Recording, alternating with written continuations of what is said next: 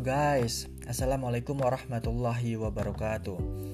Welcome back in Arif Podcast. As we know, student and laborers have been demo in many regions in Indonesia recently because they feel betrayed by Indonesian House of Representatives.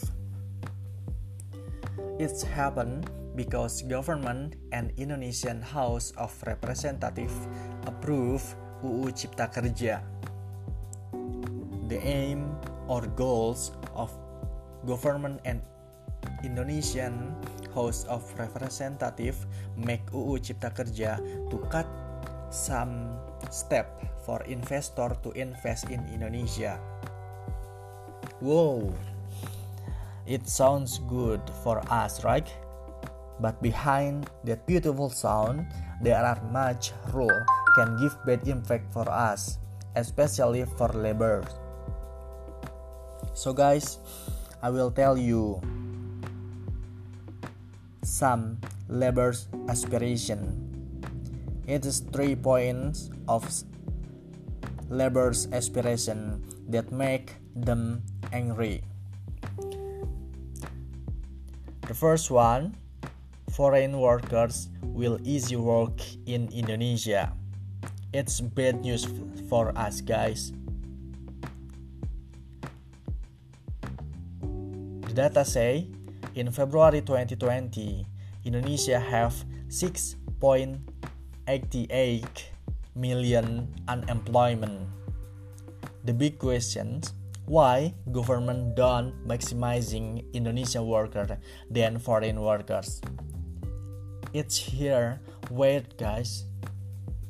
The second the procedures and mechanism for layoffs will more relaxed and easy. It's so horrible. The other fa- the other situation compensation for layoff was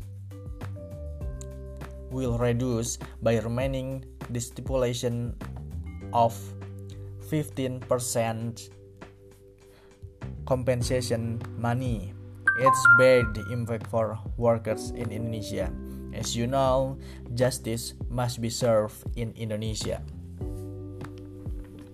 Guys, the third opportunities for outsourcing workers will open widely. As you know, workers who are vulnerable to being violated. Violate normative rights such as minimum wage including overtime pay and social security. So guys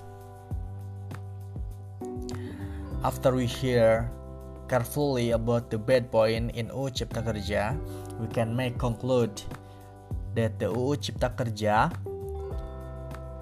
can have bad impact, bad big impact, not only for today to all laborers or for our our parents maybe, but also for all Indonesian next generation, for us, for us tomorrow.